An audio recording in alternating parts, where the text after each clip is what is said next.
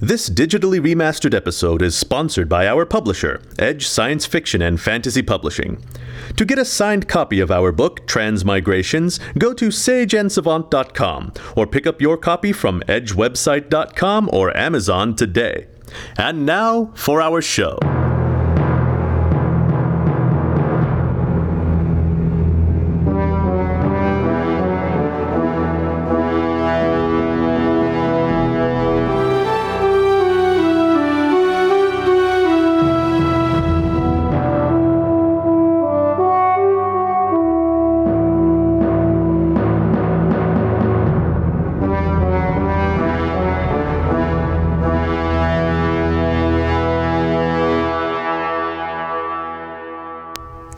And welcome to the audio etheric transmission The Tales of Sage and Savant, a Twin Star production.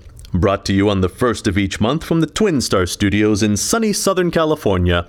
Episode 7.2, Aftershocks, was written by Eddie Louise. Our tale stars Chip Michael as Professor Erasmus Savant, Eddie Louise as Dr. Petronella Sage, Emily Riley Pyatt as Mix Abigail Entwistle, and myself, Justin Bremer, as your humble narrator. The second installment in our special double episode for the holiday season features the music of Unwoman. And now, without further ado, we bring you the tales of Sage and Savant.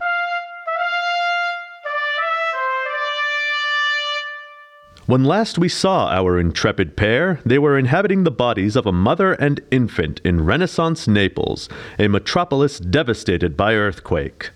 It has been nearly three weeks since we last checked in, and a terrible moral conundrum has developed.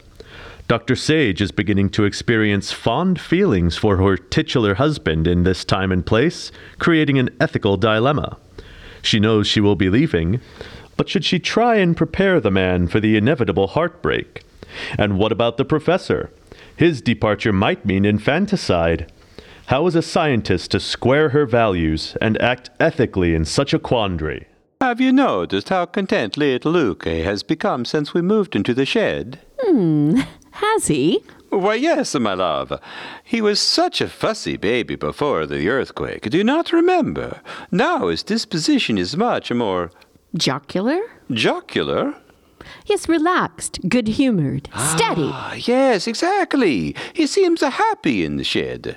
Most likely it is only because he's being held all day, every day, and he can have the breast whenever he wishes it. He is a little tyrant, if you ask me. Oh, my little tyrant. He knows a good thing when he has it. Marsilio, Marsilio, come to the church. We must prepare the presepe. Ah, I must go. Father Abramo is determined that we pass the vigil to Christmas in full candle blazing glory, with Presepe in place. The city needs the hope of the season more than ever. Go, love. Luca and I will most likely take a small stroll. I worry that he is not getting enough fresh air. Oh, I'm sorry, my love, that I have not been able to find a nurse for Luca. You should not have to concern yourself with such a triviality. I do not mind. I quite like walking and discovering the world with our little professor. Take my mother along, won't you? I think she is spending too much time in the shed breathing the fumes of the dye. It is not good for her health. Your mother will outlive us all, Marsilio. Don't you worry. Run along now, or Father Abramo will think that your wicked wife has detained you. Mother DeRosa, I'm going to take Luca for a walk in the sunshine. Would you care to join us? It is a fine day, and the Christ child is coming. We should step out and enjoy our blessings. You go on without me. It is not safe on the streets for an old woman such as myself. Nonsense! The last big aftershock was days ago. We are done with the earthquakes, and we must get on with our lives. I will not walk on the streets that might open a hole and swallow me down at any moment. I will not be sucked into hell simply for the vanity of fresh air. Mother DeRosa, there is literally zero probability of you being sucked into hell by another earthquake. You're going to have to leave this shed and rejoin society in Napoli sooner or later. Napoli is dead. Nonsense! The clearing of fallen masonry is progressing well, and we should begin the rebuilding soon. What is there to rebuild? Oh, Mother de Rosa, do not be so cynical. We rebuild because that is what humans do. When the hand of God Himself is against you, you do not defy Him by rebuilding what He has seen fit to destroy. The earthquake was not a holy judgment, Mama. It was a product of nature. Natural philosophers are beginning to suspect that there must be some kind of pressure that builds up under the surface of Earth, and that pressure must find an outlet. What are these natural philosophers you speak of? They are heretics. Nothing on earth happens but by the hand of God. Erasmus attempts to stop the doctor from responding. Ah! This is still an era of church control, and the natural philosophies that we would call science are heretical and dangerous. There now, Luca. What has happened? Are you wet? Do you need fed? Give the child to me. It is not that difficult. Do you see how he is squirming? It means he needs to change position. You plan to take him into the sunshine, but you hold him so he cannot enjoy it. It is shameful that in three months you have not learned how to understand your baby. You have no idea how much I wish I could talk with him. In the name of Almighty, I will never understand why my son chose an empty headed child for a bride. Your son understands you perfectly, but he will not begin to speak for more than a year yet. You must learn to understand him. Listen to his sounds, pay attention to his body. She has no idea how correct she is, but I do not wish to listen to the nagging of a mother in law, and there is a development back at the laboratory. So we shall leave Naples for a moment, dear listeners. As you will remember, the bodies of our explorers lie on specially designed tables surrounded by custom medical apparatus, and for all intents and purposes appear in a complete state of insensibility. The doctor had assumed that they would be safe and undisturbed for the duration of their travels. She was correct on the former. Dr. Sage? Hello? Abigail Entwistle is evidently a truly conscientious person. Passing by the medical college on her way to the train, she noticed an electric light still shining in the windows of Dr. Sage's new laboratory and has come to investigate. Dr. Sage? Are you in here? Max Cunningham must be informed if you're working. Dr. Sage? Hmm. Finding the laboratory empty, Abigail crosses to the sleeping closet and knocks on the door that conceals our traveling pair. Dr. Sage, are you in here? Hello? You've left a light on. We must breathe a sigh of relief at this moment, dear listeners, that Mix Entwistle was raised with impeccable manners. Hearing no reply, Abigail turns back from opening the door that would expose the doctor's secrets. She crosses to the desk, but as she reaches for the lamp switch, her eye falls on a hastily scribbled note. CLA above middle C. 2500 amperes. Approximately 1550. Extended beyond two weeks. What are you up to, Dr. Sage? The only thing on this note that relates to galvanism is amperage. Oh, oh. Should I show this note to Max Cunningham? I'm not sure it relates to her experiments, but it is here in the lab and it does mention a very large draw of electrics. CLA above middle C. I don't know what the CL stands for, but the rest is musical. She couldn't possibly be collaborating with the music department or allowing them to hold rehearsals here in the laboratory. That would be strictly against usage policy. Approximately 1550. It can't refer to musical terms. Key signatures were not yet developed in 1550. How do all these things relate? There must be a pattern or a logic I'm missing. If Mix Entwistle chooses to turn this note into Mr. Cunningham, it could bring an inspection which would prove disastrous at this juncture. Hello? Oh, Miss Entwistle. Max. I beg your pardon. Max.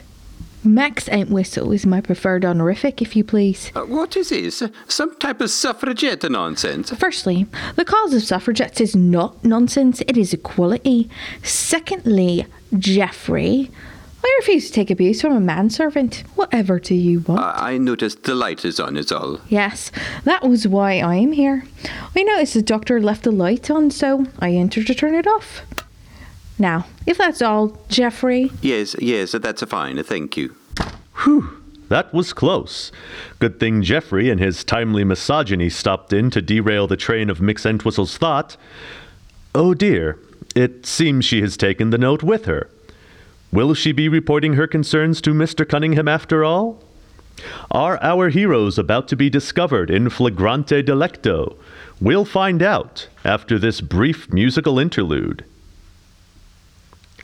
Now, dear friends, we invite you to listen to the delightfully melodic musical stylings of the unparalleled Unwoman.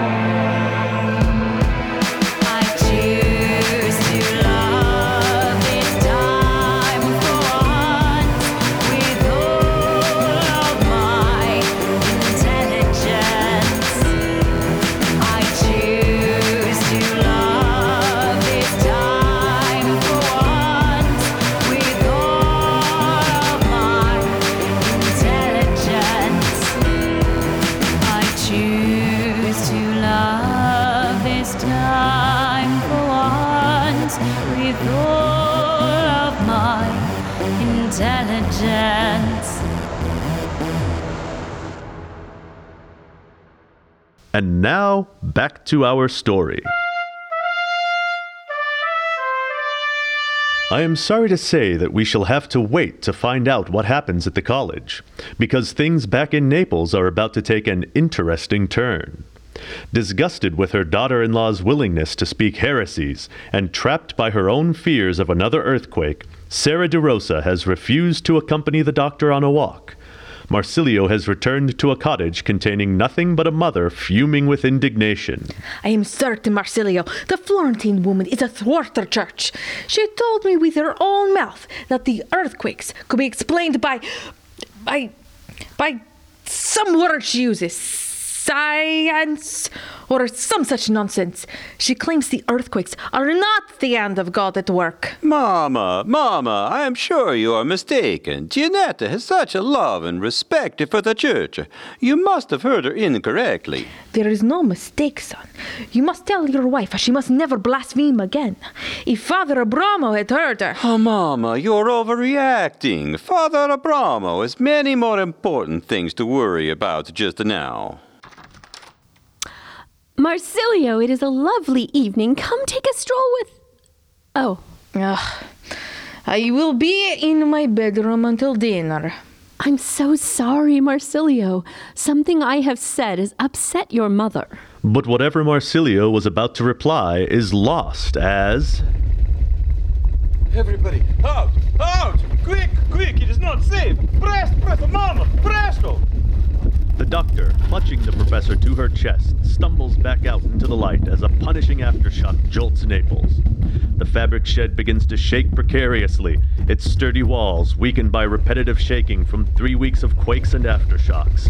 Petronella freezes on the threshold as stones begin to fall from the shed's edifice. Screaming for his mother, Marsilio follows behind, shoving his wife and child across the road, away from falling masonry. Only when they are clear of falling stones does he realize his mother did not come out of the shed. Mama!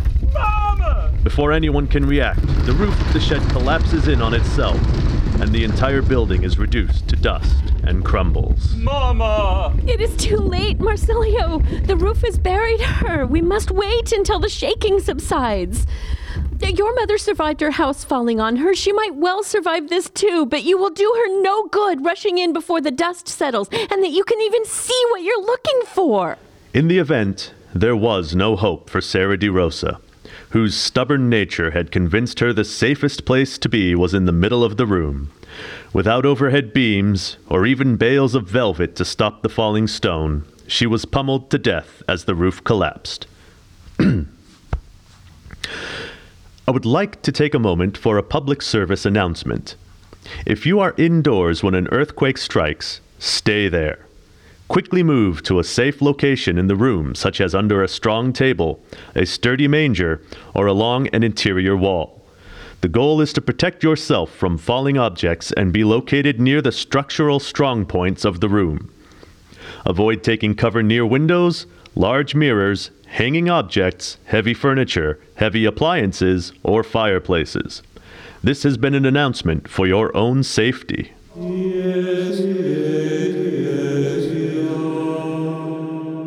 It is nearly impossible to convey the horror wrought by the disastrous series of earthquakes and aftershocks that plagued Naples in 1456. The first quake was on the 4th of the month, but in addition to the regular bursts of smaller aftershocks, two major shocks hit on the 21st and 22nd, respectively, killing even more of the dumbfounded citizens. The townspeople had no choice but to bury their dead in mass graves, one of which would hold the remains of Sarah de Rosa.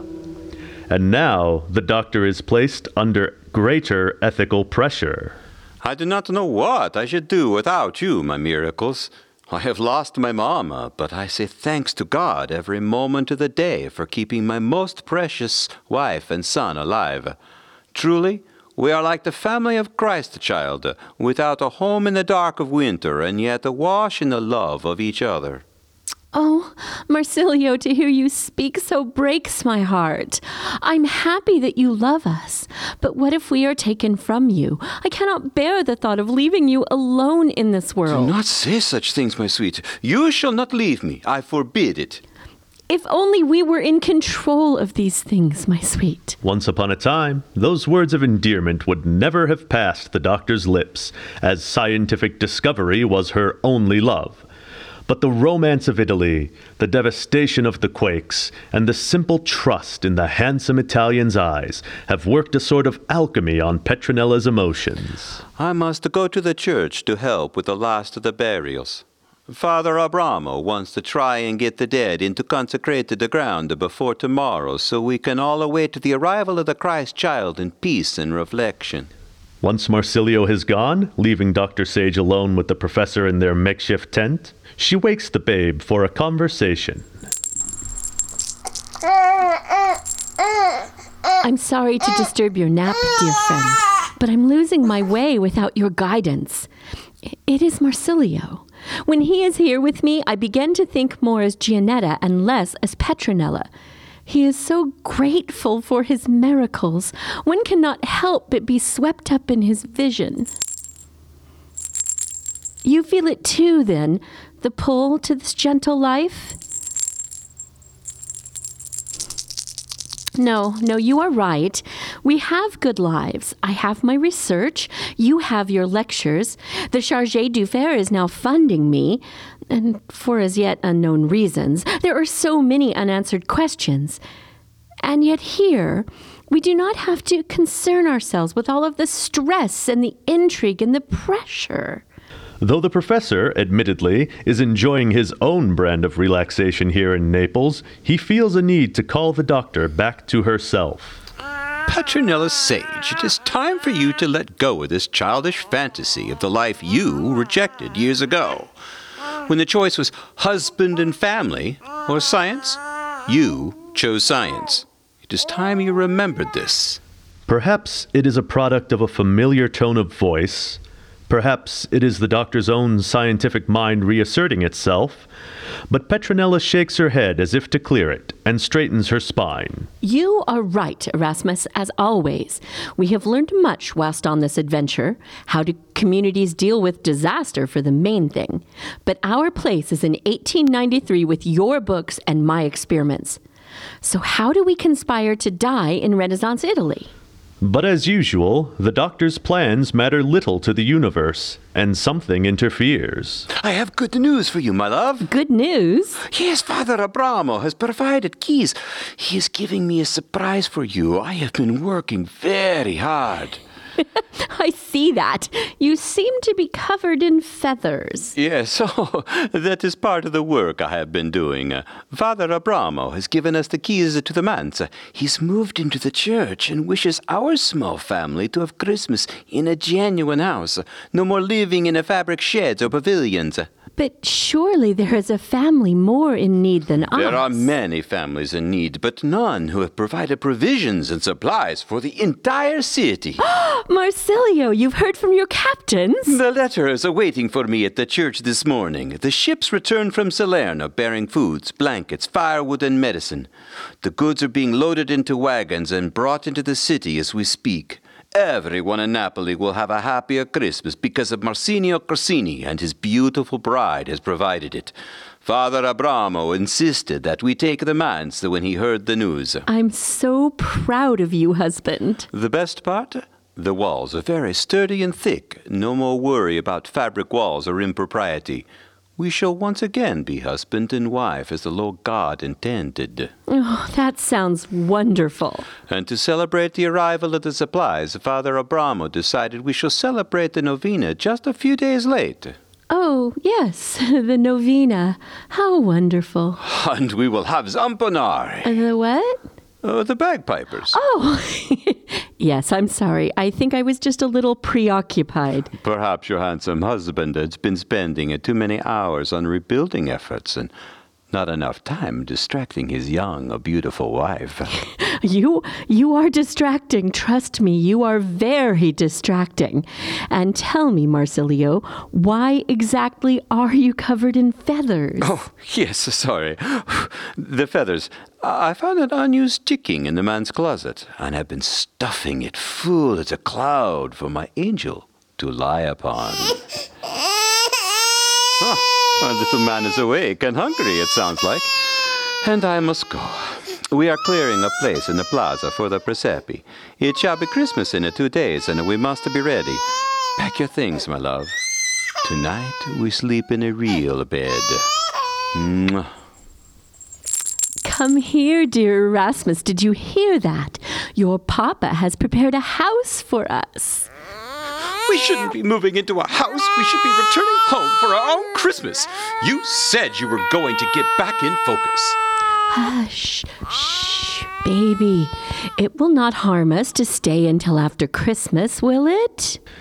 And we shall leave them here so that we can skip the tedium of another long debate between the doctor and a baby. Suffice it to say that a baby is at a disadvantage in these negotiations. They are staying through Christmas. And, dear listeners, Christmas in Renaissance Italy lasts 14 days. On Christmas Eve, a vigil to await the Christ child begins. Every person in town goes to church, in one of many churches all competing for quality of the presepi, or nativity scenes, and the impactful homily delivered by a bevy of finely dressed priests. This year, the anticipation for the coming of the Christ child is both subdued and heightened. No place needs the balm of hope more than Naples, and yet a month of aftershocks has left the people in a stupor of unfathomable loss. The doctor is nominally a Presbyterian, but in truth has little knowledge of nor patience for religion. So far this month, she, like most Neapolitans, has skipped church. The Christmas Eve Mass is challenging in its ritual and ceremony. It is times like this, Erasmus, when I miss your guidance. You would know when to kneel, what words to say. Traveling without your counsel is most distressing. The doctor stumbles through the Mass as best as she can. Christmas Day itself is also passed at church in Italy. Endless prayers and hosannas offered up from the cold stones by parishioners who must stand and kneel with enough enthusiasm to convince the priest that he has done his duty by the Lord. As the interminable Mass continues, Petronella begins to find some comfort and even joy in the ritual patterns. By the time they retire from the blessed large S sanctuary to the more cozy small s sanctuary of their private lodgings, Petra is relaxed and in a state of almost bliss.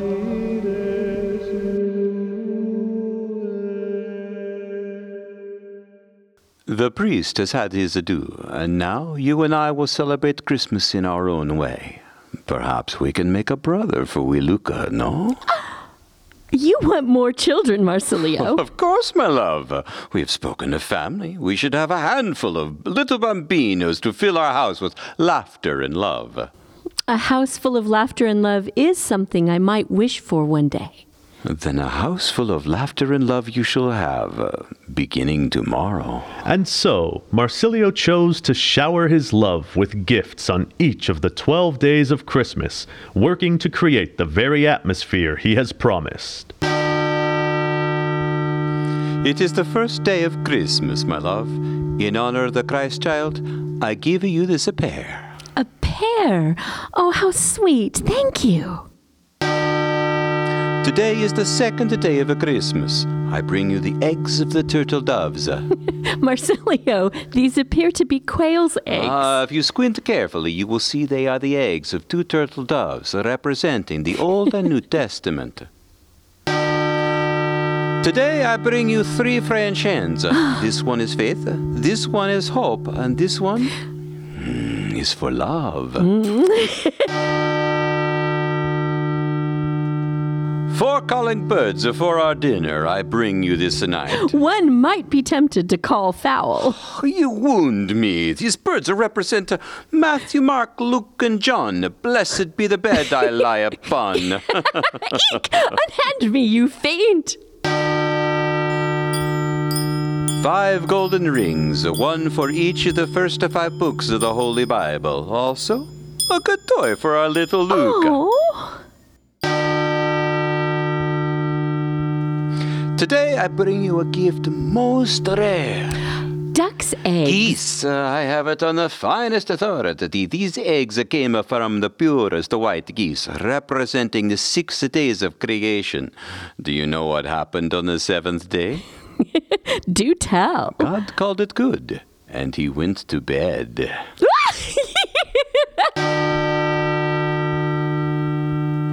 Do not come in here if you have seven swans with you. Oh, I have better. I have a pillow filled with the soft swan's down. The swans representing the gifts of the Holy Spirit prophecy, serving, teaching, exhortation, contribution, leadership, and mercy.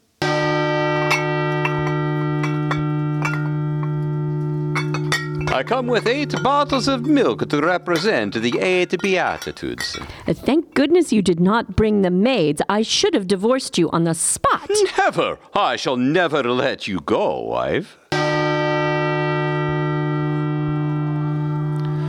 Today, I bring you the music to represent the nine ladies dancing, who in return represent the nine fruits of the Holy Spirit and all the qualities I see in you, my beloved charity, joy, peace, patience, goodness, mildness, fidelity, modesty, and constancy. So many qualities? I am not a greedy man. I have settled for nine. Today I bring you myself to represent the ten lords a leaping, who in turn stand for the Ten Commandments. Thou shalt have no man before me. Might I just have the ten lords, please? I quite fancy some leaping. Careful, wife. You shall drive me back to the milkmaids. And this seems like an opportune time to leave the good doctor and take a short break for a message from our sponsor.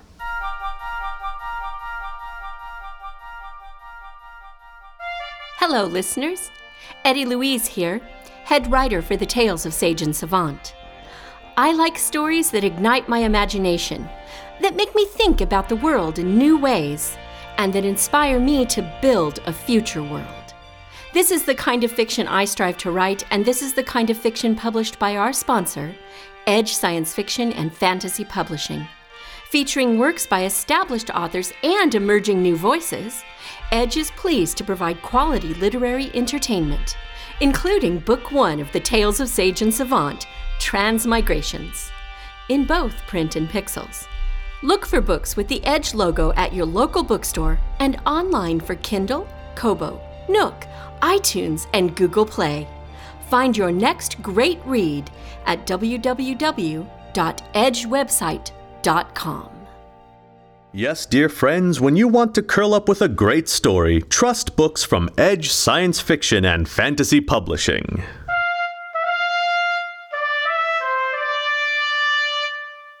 Marsilio continues his charm offensive, using the 12 days of Christmas to keep the doctor by his side, though a month has gone by and it is long past time when she should be returning to herself. What is that racket? Simply the eleven pipers to commend the eleven apostles. Um, there are three of them. Most of the zampognari have gone back to the sheep. I paid these gentlemen extra to come by today. I wish to revisit the blessed is the bed I lie upon part. Again, Marsilio? You are incorrigible. I have made it a policy to look away from the scene of intimate nature, dear listeners, but this time I cannot spare your sensibilities. For as the doctor lies canoodling with her titular husband, the earth is preparing to deliver a fourth hammer blow to Naples. The professor, asleep in his manger, senses it first and awakens to sound the alarm. It's coming. Another earthquake. Ah, I can feel it. Petra! Petra!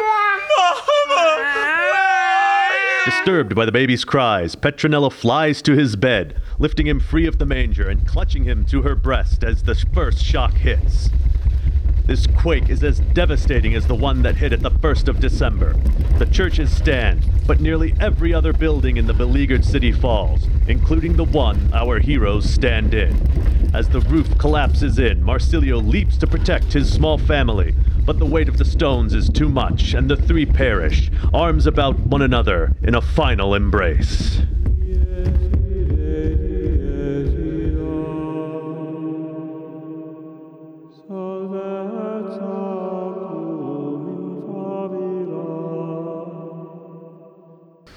As our heroes awaken back in the laboratory in 1893, their reactions speak to the depths of their experiences.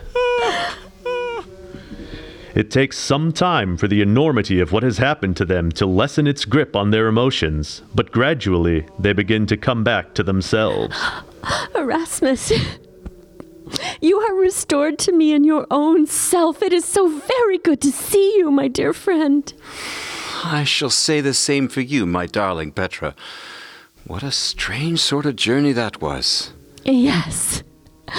Oh, I must make progress in controlling our exit from a situation. We were in Napoli an entire month, and that was simply too long. I felt if I was losing myself there in Marsilio's arms. Yes, quite.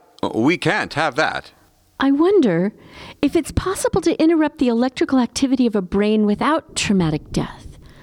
Perhaps extreme cold. And as the doctor retreats into her calculations and the professor stumbles home to consider the effect of breastfeeding on the psyche of adults, we too will take our leave. We have many questions to answer, dear listener, in the next episode, but for now we leave you with this bit of holiday wisdom. Life is a perilous business, and death might find us at any moment. Therefore, we must love laugh with, and hold each other while the opportunity affords. From all of us here at Twin Star Productions, we wish you the happiest of holidays and a most felicitous new year. Happy holidays. Blessed Bodhi Day. Joyous Krampusnacht. Happy Hanukkah. Merry Yalda. Blessed Yule. A very happy Pancha Ganapati to you. A joyous Soyal. Merry Christmas. Happy Kwanzaa. Merry Malanka. Happy New Year. The Tales of Sage and Savant is a Twin Star production brought to you on the first of each month from our Southern California studios, starring Chip Michael as Savant, Eddie Louise as Sage, Emily Riley Pyatt as Abigail, and Justin Bremer as the narrator. Episode 7.2, Aftershocks, was written by Eddie Louise. Are you interested in the historical information we included in this episode? Go to our website for the complete bibliography. Theme music and audio engineering by Chip Michael. Special music in this episode was by Unwoman. Check her out at unwoman.com. We would like to thank our friends Edge Science Fiction and Fantasy Publishing for sponsoring this digitally remastered episode. Catch our website at sageandsavant.com and like us on Facebook to stay current with all things Sage and Savant. And remember, death is no barrier to science.